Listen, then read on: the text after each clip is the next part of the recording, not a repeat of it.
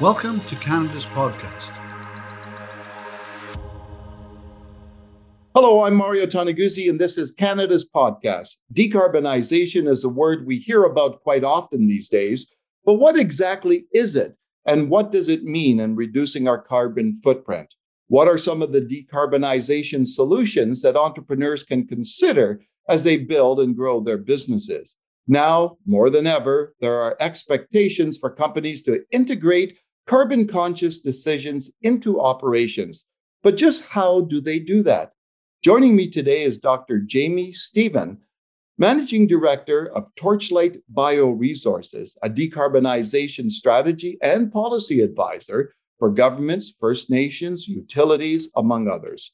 Doctor Stephen will share his insights on building with wood, thermal energy, bioenergy, carbon capture and storage, and how the forestry sector can support the most effective carboni- decarbonization efforts that businesses can adopt. Thanks for joining us, Doctor Stephen. Thank you for having me, Mario. I've really been looking forward to our conversation. Me too. Let's talk, first of all, about uh, Torchlight uh, Bioresources and what you do. What's the company's purpose and mission?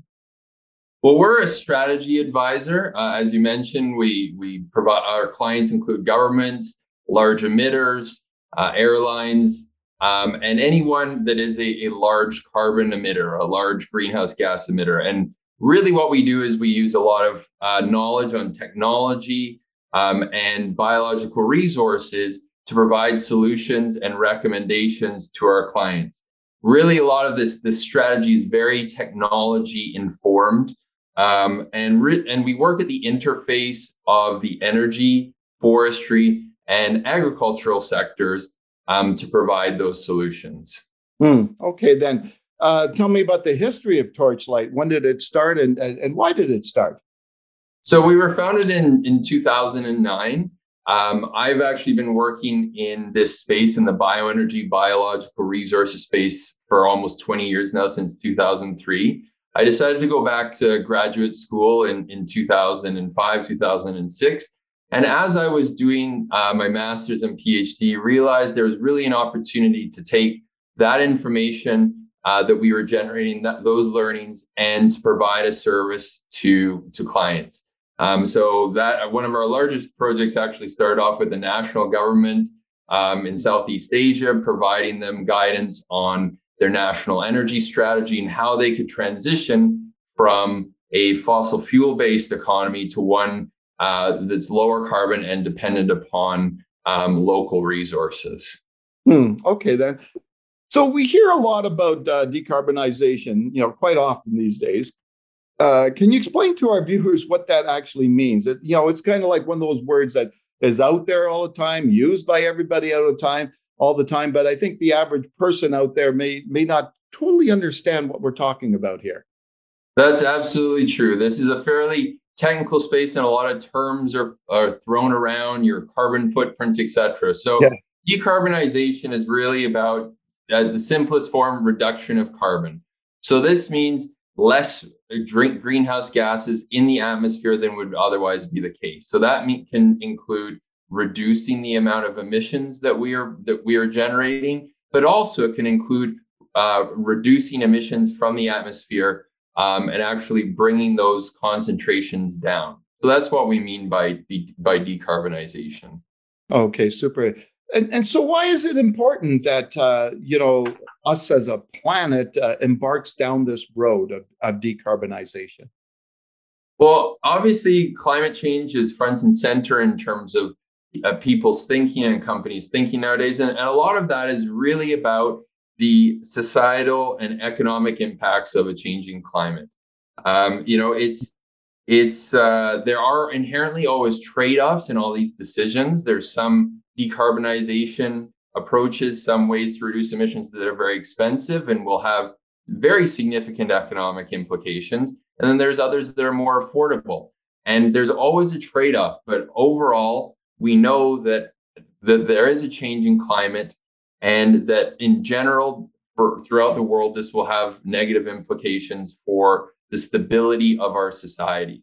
Mm. I would add that, you know, a lot of a lot of the discussion is um, the, the world as a whole uh, will be um, significantly negatively impacted. And we will see absolutely transitions and changes in biological systems, whether that's wildfires or droughts or that type of thing. What I would particularly encourage your, your listeners to think about is the implications for humans and societies and the stability of those societies. There's a lot of projections in terms of climate change um, where the, the world as a whole will be fine, but humans will go through a very difficult period. Yeah, exactly. So why is it important that entrepreneurs, uh, especially, and business owners, uh, those in uh, in the business world, consider decarbonization solutions as they build and, and as they grow their uh, businesses? Well, I think it's important to recognize how society is valuing uh, decarbonization and E S G performance. So this is environmental, social, and governance. And so this has implications for the brand values that, that companies have. Um, also, you know, so that is obviously reflected in your products and, and your customers and what they think about your company. But it's also about your your your uh, excuse me your employees and your company culture. Uh, if you show in a commitment um, to essentially lead to a better world, that actually um, will have significant benefits for your company and and uh, the desire to of employees to stay with your company, also to attract um, you know excellent human resources. Mm-hmm. And uh, uh, Jamie, how can the forestry sector uh, support decarbonization efforts uh, that businesses can adopt? And uh, how important are forestry products in in the whole uh, decarbonization initiative? Well, I work in this space because I, I firmly believe that it's actually the forestry sector that is the most important, um, particularly in Canada, when we talk about decarbonization and reducing greenhouse gas emissions. Mm-hmm. Uh, the, the forestry sector has an oversized influence in terms of its ability to provide renewable materials re- and renewable energy and decarbonization solutions to other sectors. Yeah. Um, to give you an example, you know, I'll, you're you're um, in a building that's likely that building likely has a lot of wood in it. Um, that is stored carbon, and so people have to recognize that when we are using wood products, we're actually taking carbon dioxide out of the atmosphere and storing it for a really long time. So that's one of the key things that the forestry sector can deliver is that carbon removal. Um, There's a number, also the forestry sector is a provider of renewable energy. Uh, so this is the form of electricity that people tend to think about, but really the, the big component is, is in heat.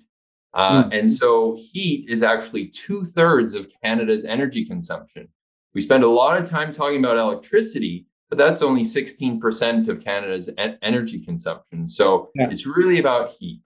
Um, and so those two things are, are really the pillars that the forestry sector can provide. So the solid wood, the carbon storage, and then that thermal energy.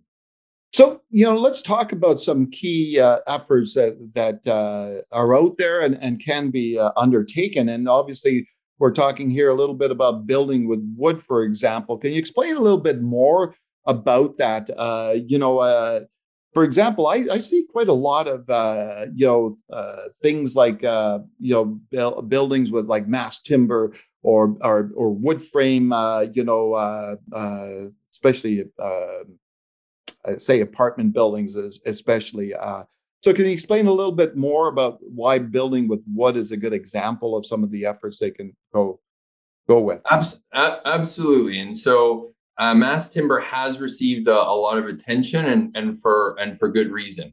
Um, it's dramatically lower in terms of it's what's called its embodied carbon. So this is how much carbon, how many greenhouse gas emissions were released in build, building that building. That includes all the materials. That includes uh, you know on-site emissions, all that type of stuff. And so uh, we are with mass timber, we're actually able to increase the market share for uh, wood products in the building sector, which is obviously there's been a focus on single-family detached homes, you know, um, lumber, et cetera, and that's that's wood dominates that that uh, low-rise residential market. With mass timber, we're able to shift into multi-unit residential buildings, into commercial buildings.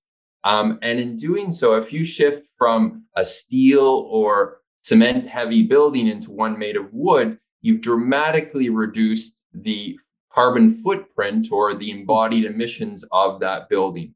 Yeah. And it continues to store that carbon in that wood over time. Wood is about fifty percent carbon. So if you think about it from that perspective, if you have a building that's two hundred, three hundred, four hundred years old, that's carbon that was taken out of the atmosphere and stored for many centuries. And where that tree used to be, several other trees have grown, been harvested, and that's why it's such a renewable and sustainable resource for building.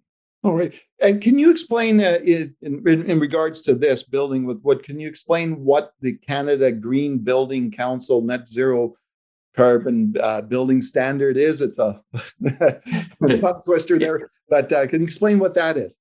Absolutely. So a lot of developers are now are, are really trying to um, attain what even goes beyond what people know as LEED. So this is a yeah. performance standard. Um, to have net zero buildings. And there's really two components to that. Um, one is the embodied carbon. So this is the carbon that was uh, emitted producing the products to build the building, whether that's steel, cement, or other, you know, plastics, all that type of thing. Yeah. Um, and then and then there's the operational side of things. And so the forest product sector can, can play a critical role in both these.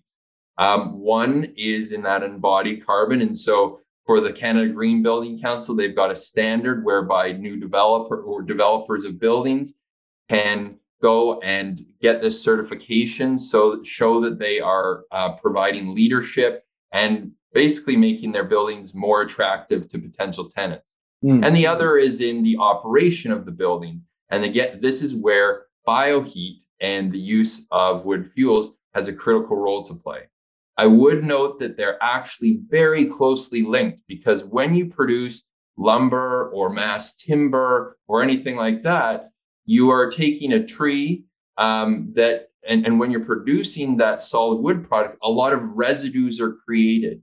Mm. So, you know, we, we have a cylindrical tree, there's tops, there's branches, all these types of things, and you're producing rectangular lumber or mass timber. That inherently produces a lot of residues, which can be used to displace fossil fuels in the operation of those buildings. And can you talk a little bit about the costs uh, involved in uh, in building with wood compared to building in other ways?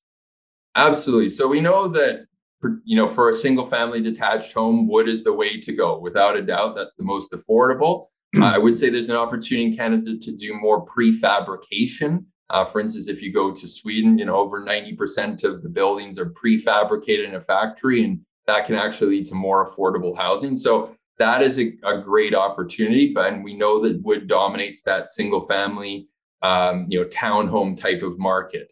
When it, when we talk about higher rise buildings, um, there's a, a key factor here is the lower uh, or is, is the reduced labor requirements when you're building with mass timber, because they're all prefabricated panels. And there's been a recent McKinsey study that shows that Canada is actually the top in terms of the labor contribution to cost of building, um, and that is because we don't use a lot of we don't use a lot of prefabrication. Obviously, we have a difficult building climate in the winter. Yeah. Um, and so that's you know in order in order for us to get more affordable buildings, we need more prefabrication and wood. When we're producing, whether it's mass wood panels, so something called cross-laminated timber, or glue lam, which are essentially the, the posts, if you will, support beams, um, those can all be prefabricated rather than done with labor on site. And so that has labor cost savings, but it also has speed of development, speed of construction savings, um, which are critical as well uh, for, for you know your, your capital, et cetera.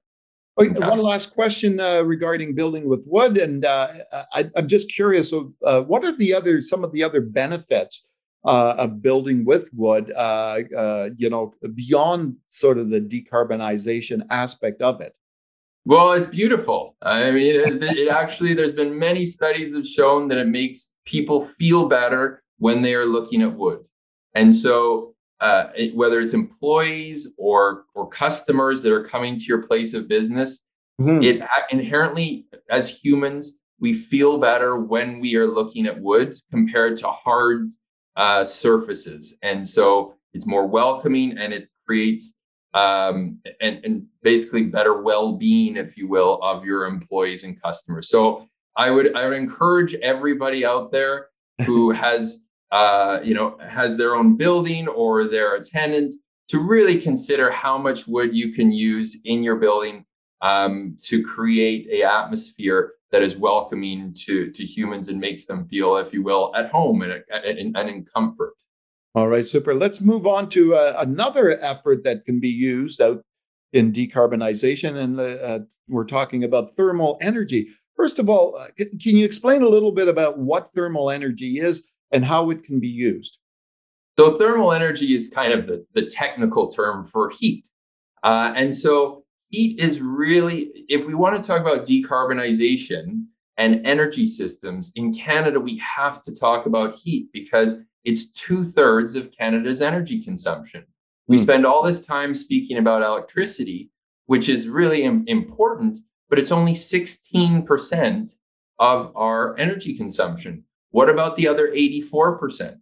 And so we know that electricity is going to be an important contributor to de- de- decarbonization, but you can't go from sixteen percent to one hundred percent on electricity. And so thermal energy, and so this is really uh, two main sectors. This is buildings, heating buildings, mm-hmm. um, and in industry. So a typical home, eighty percent of the energy consumed by a typical home is heat. So that's space heating and hot water. Uh, and then when we look at the industrial sector, it really depends on the type of industry. But on average, eighty to eighty-five percent of the energy consumed by industry is in the form of heat. And so the, not all of that is going to be electrified. And so the forest product sector, using low-grade materials, materials that can't be turned into that high-grade solid wood products, using that material for, for either process heat in industry or in space heating is really the solution to decarbonization. And we see that in Europe, for example. If you look at Europe, and you know, obviously it's been a le- leader in wind power and solar power, mm. but sixty percent of the renewable energy in Europe is bioenergy. And most of that is in the form of heat. Hmm. Canada is actually one of the only, and one of the things to consider in Canada is the differences between the provinces. So in quite a few provinces, bioenergy dominates the amount of renewable energy. Um, that's not necessarily true in Quebec. It's not true in Manitoba. It's not true in British Columbia because they have very, very large hydropower resources relative to their population. However, all the other provinces, bioenergy is really the dominant form of renewable energy. And that's important to recognize when we talk about decarbonization and the energy transition. Are there eventual savings uh, in adopting this? Absolutely. So, I mean, when you talk about what can be competitive with uh, whether it's natural gas or whether, you know, I live on the East Coast, so a lot of heating oil is still consumed here, or propane, um, or in some cases coal, biomass and low-grade wood materials can be used as a re- direct replacement in a lot of those applications. Um, oftentimes, you do need different infrastructure, for example, A, a way of distributing heat in that's quite prevalent in Europe and is growing rapidly in Canada is called the district heating system or a district energy system. And for instance, downtown Toronto is heated with a district energy system, downtown Vancouver, a lot of university campuses. And this is essentially hot water pipes that connect multiple buildings to a central heating plant.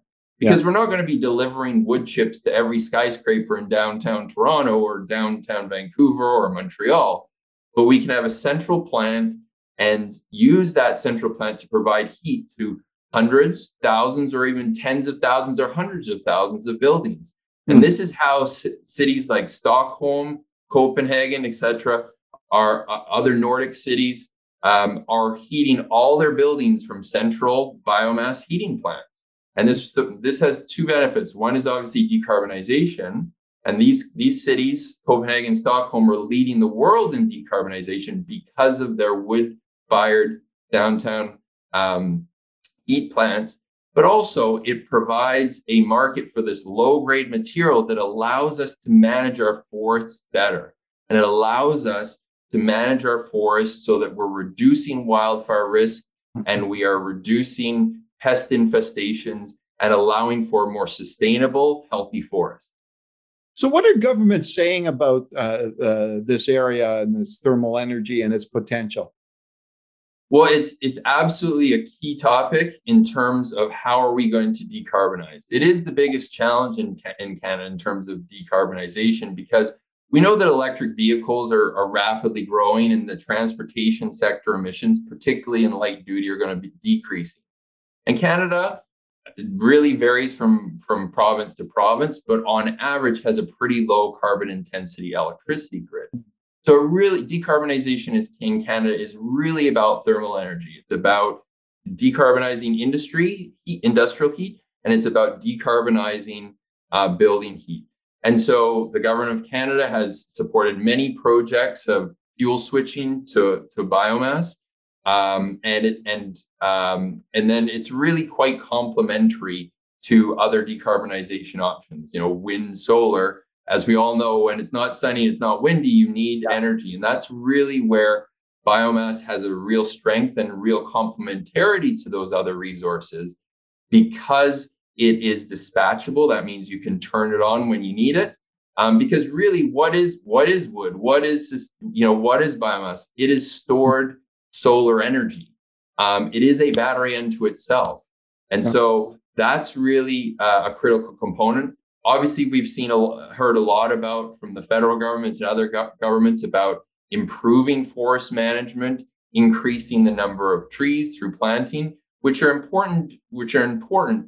But I would also point out that Canada already has three hundred eighteen billion trees, mm-hmm. and that we have about eighty-five hundred trees per person in Canada. And we need, we need to place our focus on better managing those forest resources uh, in a changing climate. And that will be by far the largest impact that we can have globally from a climate perspective. Okay, and and uh, one last thing on, on the thermal energy front. Uh, are there incentives out there for businesses to undertake these types of initiatives? There, there are, and really a lot of it depends upon the province. Um, for instance, there's something called the Investing in Canada Infrastructure Program. So this is a infrastructure-based program that supports, um, there's a green stream in there uh, that allows uh, provinces to decide how they want to uh, decarbonize and to reduce emissions. And then the federal and provincial governments provide funding. Some of that goes to municipalities, some of it goes to not-for-profits, and some of it can go to, to business. Hmm. Um, there is also, if you want to look at an, an example for um, Prince Edward Island as an example, they're, they're kind of national leaders, if you will, in, in bioheat, uh, in this thermal energy. And, and if you're in Prince Edward Island, pretty much every school or hospital outside of Charlottetown is heated with wood chips. They've switched, fuel switched those facilities from heating oil wow. to wood chips.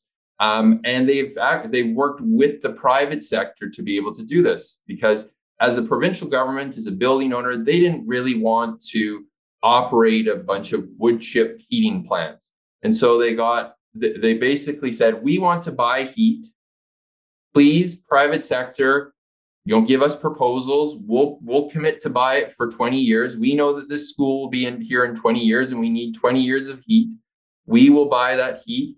Private sector, you can finance, develop, operate, and maintain these facilities and sell us heat. So it's it, th- there's different models of how to do it.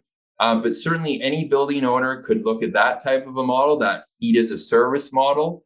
Um, but oftentimes building owners also have to work with their municipalities and figure out how can we work together to potentially, if I'm in an urban area, develop a district energy system. How can we encourage that within our community? Jamie, let's talk a little bit about uh, bioenergy, carbon capture and storage. What is that, and, and how is this important in reducing the carbon footprint? So maybe I'll break it into those two components. The first is bioenergy. So this is what we've already been talking about. This is turning biomass, whether it's from forestry or agriculture or even waste, into energy, um, and, and utilizing that for industry or for, or for buildings. The other is carbon capture and storage. And this is basically capturing the carbon dioxide emissions that are produced when you combust a fuel, when you burn a fuel, and putting them underground permanently. So storing that carbon dioxide underground. Mm-hmm. And so Canada already has several carbon capture and storage projects. There's one in Saskatchewan and there's two in Alberta.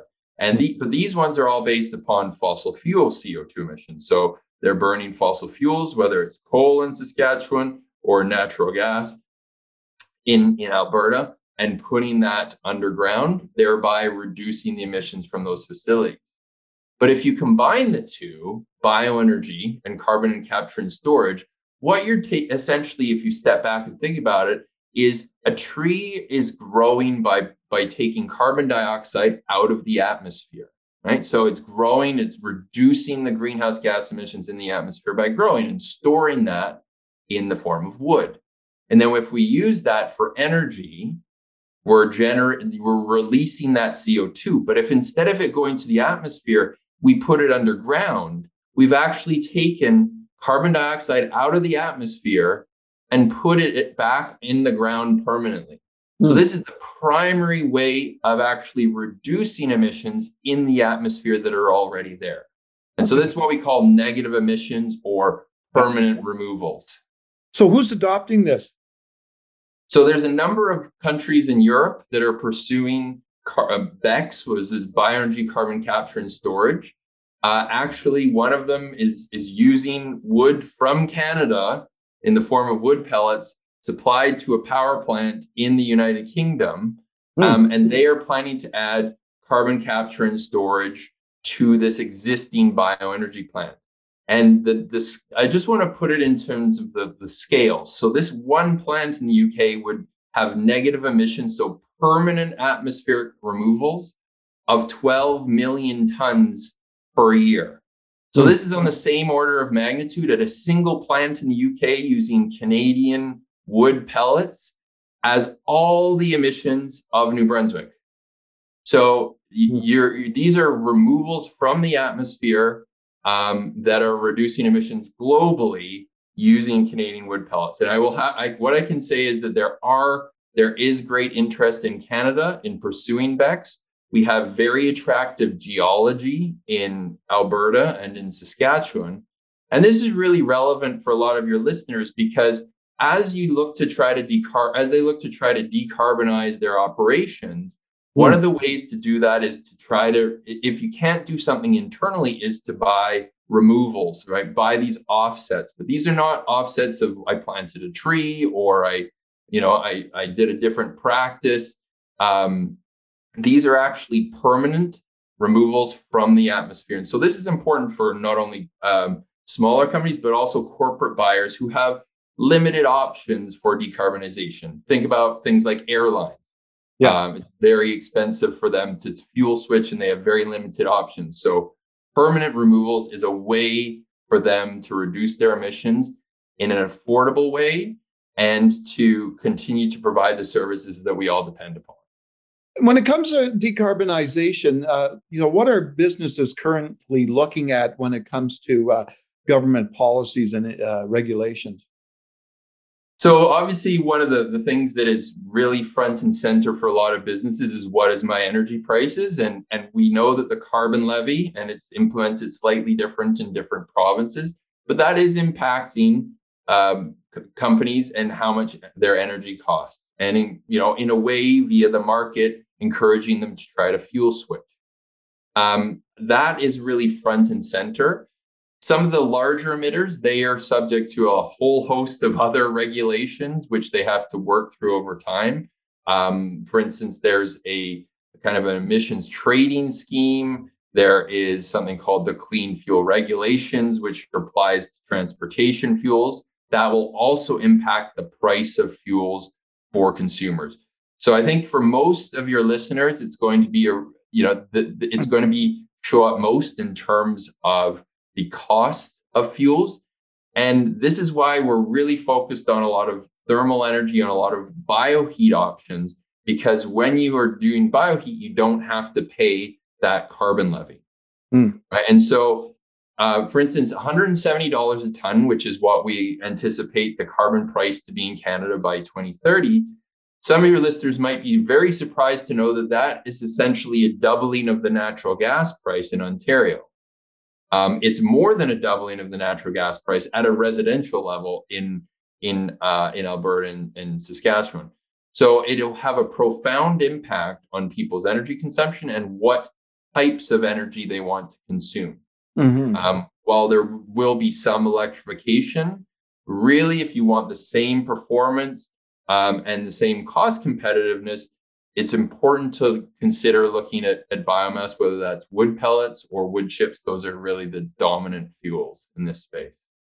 Is there a sense of urgency right now in all of this, uh, Jamie? And, and and how do you respond uh, to those, I guess, naysayers and out there that that don't believe uh, we have a crisis on our hands when it comes to climate?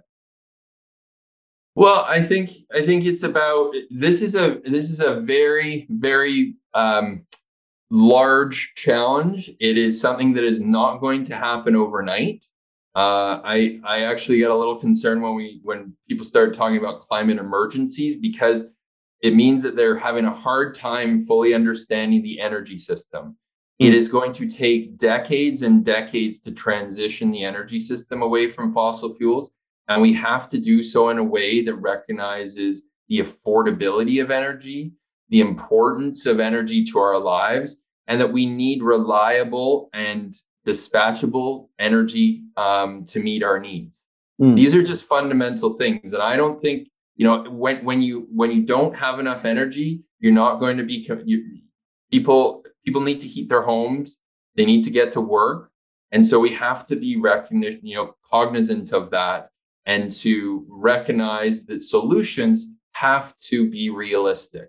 Mm. So it has to be something Um, that also the responsibility doesn't just fall on the shoulders of individual consumers. This is, you know, we do a lot of work for the federal and provincial governments.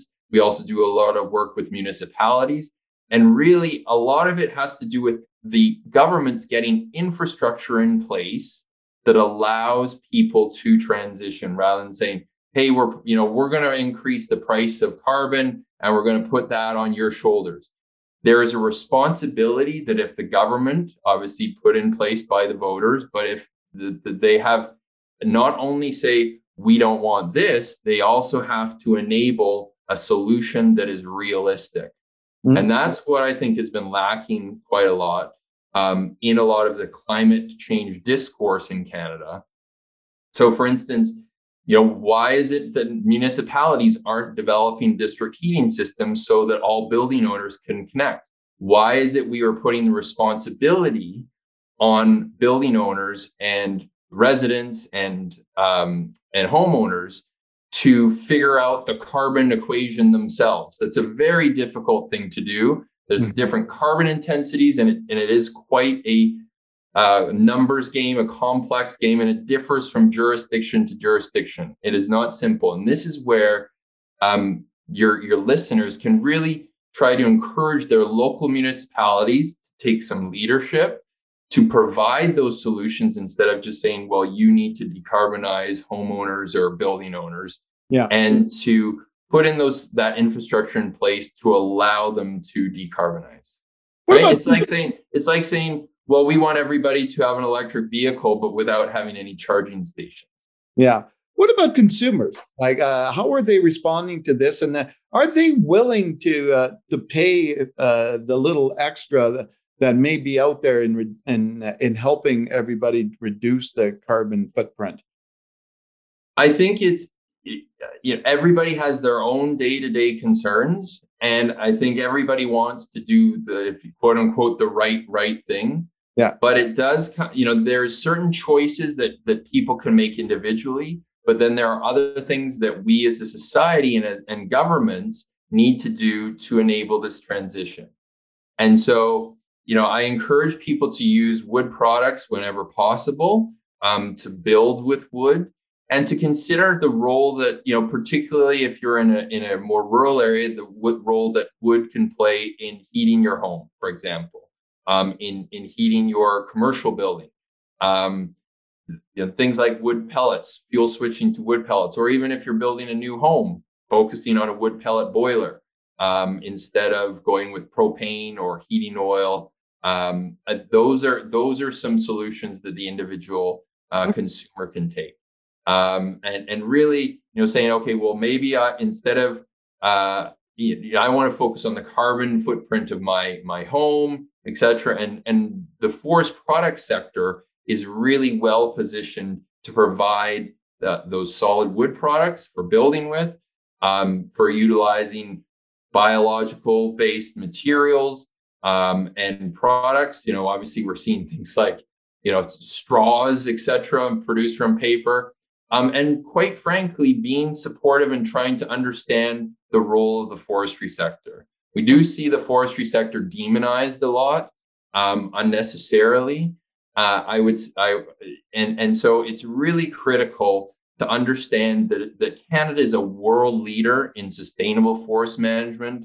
Almost forty percent of the world's certified sustainable forests are lo- are in Canada, and um, it is also our primary responsibility. But it also means that protection of forests, if you will, just leaving them alone, isn't going to work. We have to recognize that Canada does have a very small percentage of the greenhouse gas emissions in the world, and that but our forests are going to be subject to all the emissions in the world, whether they come from China or the U S or or any other country, and that we are going to see significant disturbance in our forests, if particularly if we don't do anything about it. And so actively managing those forests, trying to um, adapt them to a changing climate, actually means harvesting some timber, and it means using more wood products to provide a market for that low-grade material that's at extreme fire risk. So this has things, implications for air quality with wildfires, um, and you know, simply the the the vitality of our ecosystems actually depends upon the forestry sector harvesting timber. Now, Jamie, I want to talk a, a little bit about uh, entrepreneurs and the role they have in, in reducing the carbon footprint, but especially from the angle of, uh, you know, if you're small, uh, maybe have limited resources, uh, how do you as an entrepreneur, uh, you know, uh, go about, uh, you know, uh, doing the right thing in, in, in the sense of contributing to this uh, this effort? So I, I think there's there's things that you as an entrepreneur that you can do within your own business in terms of procuring with wood. So if, as we've talked about, if you if you're if you're designing a new office, you can really say, okay, wood first. We want to really emphasize how much wood is included in this. We know that that's storing carbon. We're proud of having wood floors, of wood countertops, of wood cabinets, because we know that we've taken carbon dioxide out of the atmosphere by buying this product. So that's the first thing. I would also say encourage a lot of people to really try to understand the forest product sector. Um, it's, you know, we we have a lot of um, rhetoric within our society about never cutting down a tree, but let's look around us. We are living in wood houses. We are using toilet paper. We are writing on paper. Yeah. And I think it's important that people don't feel guilty about that. It, just like many things in life, you can do it really, you know, forestry and forest management, you can do it very well, or you can do it very poorly. In Canada, we actually do it very, very well compared to every other country. Um, we could do a lot more active management to reduce that wildfire risk. Um, but in terms of the overall longevity and sustainability, we do do quite well. And so entrepreneurs should really try to do that, you know, take that wood first approach to carbon storage. There's other things that, you know, you if you want to talk about broader decarbonization that, that entrepreneurs can do, um, you know, encouraging uh, offices where people can bike to the office, that obviously reduces transportation emissions. But because a lot of entrepreneurs are leaders in our society, I think it's about having that realistic conversation about mm. the role of forests and wood products in our society and their importance. We're not going to get away from them Because the reality is, is if you're not using wood, you can't sit on electricity. So if you're not using wood for chairs, if you're not using wood for buildings, the alternatives essentially are steel, cement, or plastic. And all of those are dramatically higher in carbon emissions than wood. Yeah. So we let's not kid ourselves that we need to use materials. And Canada has a world-class competitive advantage in our forest products and our forests that we are really only touching the tip of in terms of what we could actually do and provide to the world. Mm, okay. Last question I have for Jamie. Uh, uh, fascinating conversation. Uh, I've learned a heck of a lot here to, to tell you. Uh, but what are, you know, and you did kind of touch on it just before, but what are some of the other practical steps businesses can take to achieve a more sustainable practice in their operations? So if you look at a, at a business and where their emissions are, are coming from, if you're a commercial business, a lot of it has to do with your building. Right? So this is about how you're heating your buildings. And if you want to do something today without huge costs or anything, you can fuel switch. And, and if you're in an urban area, really the way to do that is, is with wood pellets. It's uh, a more compact fuel. And we see this in, in urban areas in Europe. I mean, if they can do it, we can do it too. Yeah. Um, it, you know, disconnecting from the natural gas grid, that's what they're doing in other European, in European countries. If we want to decarbonize our buildings, we can't continue to use the, that, that same energy resource. I understand it's convenient. I understand historically it's been low cost. But if you're actually committed to decarbonization, you actually have to cut the cord. I mean, this is, you know, with the natural gas grid and to fuel switch to something sustainable. So that's that's number that's number one. Um, and that's where a lot of commercial building or that's where a lot of emissions for commercial uh, companies are from. Um, come from. And then, uh, you know, in terms of playing a role uh, in your in your community and really encouraging development of low carbon infrastructure, namely district energy systems. Um, and that's where you can connect multiple buildings to a central energy resource. And that benefits everybody because the operating costs are lower. Instead of having a furnace or boiler in your basement, you've got a heat exchanger. This is basically way less maintenance. Um, and so anytime you can do that as, as you know, and that's a key thing that businesses can do. Industrially, if you're producing industrial products and you have uh, thermal energy demand, that's also something that uh, you can fuel switch to for biomass. And it's really the proven approach to decarbonize heavy, industry, heavy, heavy and light industry. All right, super. Thank you, Jamie, for joining us today. Uh, as I mentioned, fascinating conversation, lots of insight and uh, and uh, information there for, for everyone. Thanks again well, for joining us. Thank you very much for having me, Mario. I've, I've greatly enjoyed it, and I hope your listeners have gotten something out of it. All right, super. That was Doctor Jamie Stephen, who is Managing Director of Torchlight Bioresources. I'm Mario Taneguzzi. This has been Canada's Podcast. Thanks for joining us today.